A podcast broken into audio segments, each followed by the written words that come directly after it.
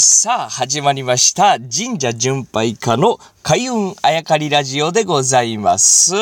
えー、しばらくぶりの千人シリーズでございます、今日は。えー、まあ、千人って誰やというね、千人シリーズって何やと、今日からまあ聞いていただいてる方で思って、えー、らっしゃる方たくさんいるかなと思うので、まあ、ちょっとおさらいからいきたいと思います。おさらいしていきたいと思います。まあ、東京でですね、まあ、普通に生活をしておりまして、ね佐々木さんやったら、この人を会うたら面面白いんちゃいますか？と言って紹介していただいたんですね。とある方を。えー、まあ、そのとある方というのは鳥取にいると。で、鳥取の、まあ、とある店に、とある方がいるんで、まあ、会うんやったら行ってみてくださいと、まあ、名前だけはそこに、うん、まあ、言ってたんでしょうね、僕のね。まあ、いつか佐々木優太という人が行くかもしれません、みたいな話が多分言ってるんでしょう。で、まあ、そんなこんなで時間が経ちまして、で僕は兵庫県でラジオの仕事がありました。で、兵庫行きました。で、宿に泊まってたんですね。そしたら、その仕事、ラジオを出させてもらって、中が1日2日ぐらい空いた時があったんですよ。ほんで、その時に、出雲大社まだ行ってなかったんで、えー、出雲大社行こうと思ったわけですよね。まあ、東京から出雲行くより、兵庫から出雲行った方がもう、断然近いですからね。このチャンスやと思って、行こうと思ったわけですよ。その時に、そのとある店のとある人っていうのは鳥取にいるっていう話があったんで、ちょっと寄らせてもらおうかなと思ったんですよね。ねえ、まあ、出雲行く間ではないですけど、い、意見でもないということで、兵庫からバスに乗って、まず鳥取行って、そのとあるお店を訪ねたんですよ。そしたら、そのとある人がおったんですね。うん、まあ、こんにちは、って言って、まあ、その、会えるって言って聞いたんですけど、って言ったら、まあ、お前が言うたか、いう感じで言ってもらってですね、よう来たなと。しかし、まあ、よう来たなって迎えてもらったんですけど、すぐその人おらんくなって。で、そのとある人が、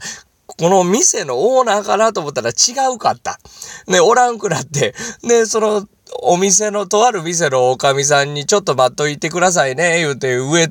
れて行かれて、奥通されて行ったら、部屋の中に、もう部屋の中いっぱいに神社が立ってて、ろうそく立ってて、もうこれ一番怪しいやつやん、言うてもう逃げ、逃げようと思って準備してましたっていうところにその、とある人がもう一回戻ってきて、今、仏さんに聞いたんやけどな、お前、出雲大社に連れて行けって言うから、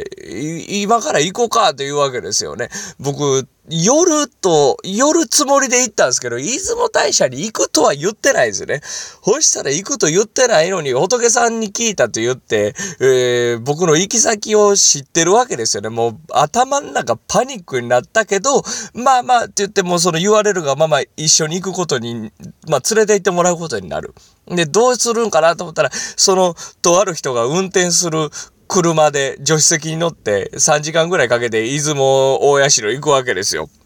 初対面の。もうそう、とある人ってもう普通のおっちゃんなわけですよ。普通のおっちゃんが運転する車の助手席に僕が乗って、まあ片道3時間ぐらい、まあなんかいろんなこと喋りながら行くわけですよね。で、出雲大社行って、で、まあ参拝させていただいて、さあ帰ろうか、言って、また3時間ぐらいかけて、鳥取帰ってくるわけですよ。な、往復5、6時間かかってますからね。結構深い時間になってまして、どうしようかなと、もうその帰り道の途中からずっと考えてたんですけど、これ兵庫に戻られへんなと思ってたら、その、とある人が、うん、うち泊まっていけ、言うて、ほんで、その、一軒家、連れて行かれるって言ったら言い方悪いですけどね。連れて行かれる。で、よう考えたら、その、出雲大社でノリとあげてくれてるわけですよ、その人がね。人前でですよ。ね、でも一番最初に、えー、聞いたら、仏さんにその行き場所を聞いたと、佐々木優太の。で仏さんは仏さんね、祝詞は神社であげるもんやし、お寺とその神社と仏教と神道ともうごちゃ混ぜになってるわけですよ、その人は。まあ、ここで僕は千人と名付けてるわけですけど、で、その千人、不思議な千人の家、まあ、連れて、まあ、連れて行かれてですね、そしたら、そのご飯ちゃんと作ってくれるわけですよ、千人が。で、千人が作ったご飯食べさせてもらって。ほんで、千人が寝床用意してくれて、ここでねーって言ってね。で、止めてもらって。ただ、夜もちょっと心配でね、こんな、ええ人おるわけないと、そんな出雲大社連れて行ってくれて、家泊めてくれて、ご飯食べさせてくれてって、こんなええ人おらんと思ってますから。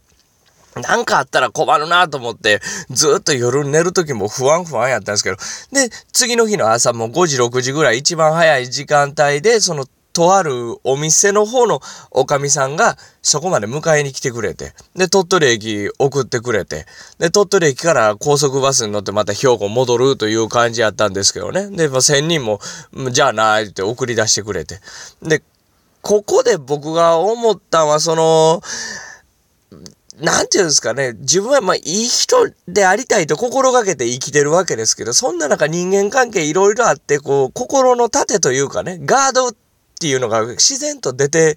できてたなと思ったんですね。だから本当にこういういい人と出会った時に、いや、こんなことはないと、どっか連れて行かれるんちゃうか、お金請求されるんちゃうかという心配を勝手にしてたわけですよ。どっちかというと僕の方、その心がすさんでいたというね、本当にいい人に会った時に、そういうのをこう、改めて感じさせられたこの時の旅でしたね。まあまあ、その話はこう、置いといて、この千人シリーズどっから始まったかというと、先月僕が大分を旅してる時に、